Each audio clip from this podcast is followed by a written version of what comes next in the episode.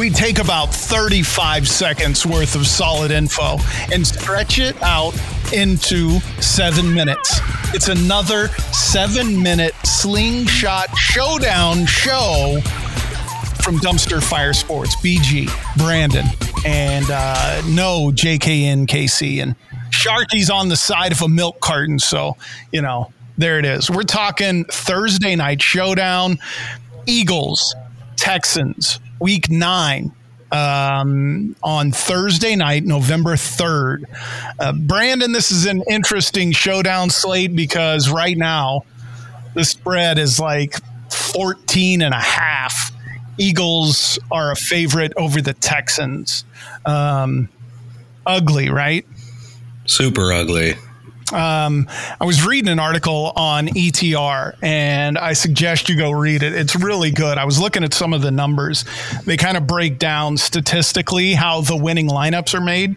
And in games with a total over 51 and a half, which isn't this one technically, right? 45 and a half. But in games where the total is above 51, the top 1% of lineups have a wide receiver and captain. Which is weird, right? Because this week you're going to have to essentially choose between if it's another AJ Brown week, right? Or if you think um, DeVonta Smith is going to catch some action. Let me keep going before I get your thoughts on this. In games with a spread of nine points or higher, which this is, top 1% of lineups mostly have the QB from the favorite in the captain and then a wide receiver from the favorite, um, and then an RB, and then the defense, the wide receiver underdog in the captain spot comes in at 10% owned. So uh, consider this distribution of captain salary. Top 1% of lineups is about 13,000. Again, nobody's going to remember all these numbers, so I suggest go read the article.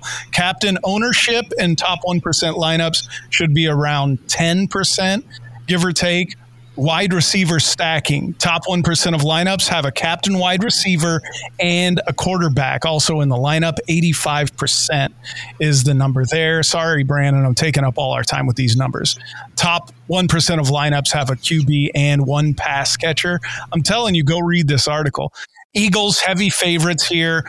Um, they have a really good defense. Their pass defense is like number one in the league. Texans are basically trash, so I don't even know if they have any bring back.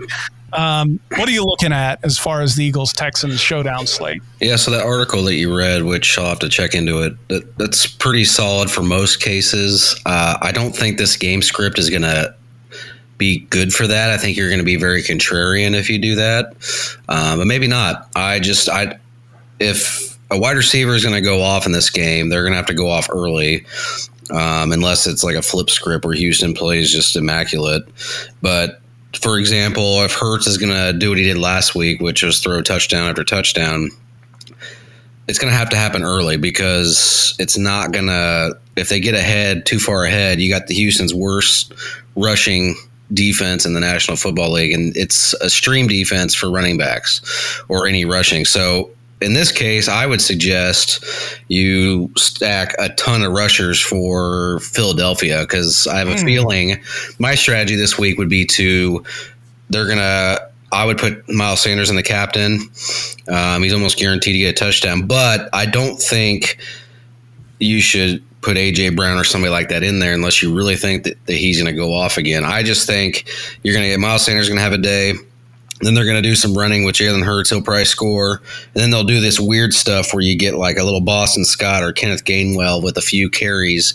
And Houston's so bad that they could give up a touchdown or some big yards at that those cheap prices. At, you know, eighteen hundred for Boston Scott or Kenneth Gainwell at five grand. You're probably going to do pretty well.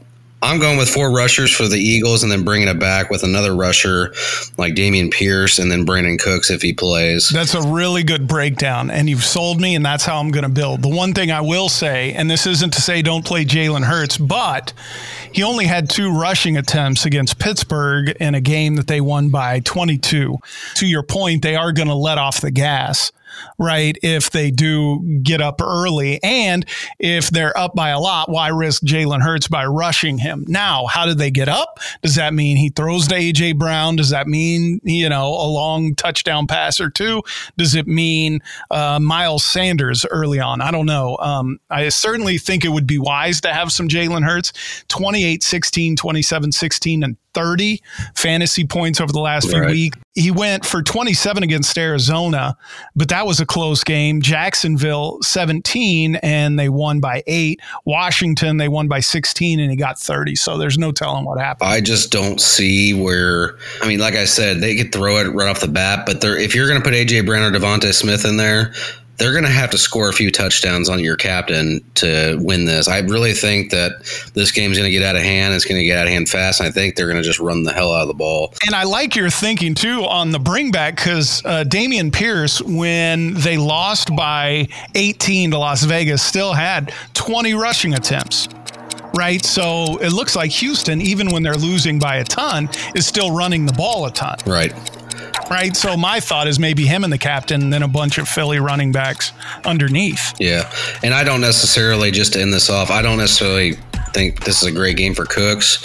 I think he's still going to get you your 10, 11 points, but that may be all you need in a game like this. Um, maybe get some cheap trash points at the end, you know. But but that's just the way I would go with it. I would stack as many Philadelphia runners because Houston is absolute garbage on rush defense. And the big shocker of the Showdown Slingshot Show episode no mention so far of Quez Watkins. Yeah, not playing him. Boo.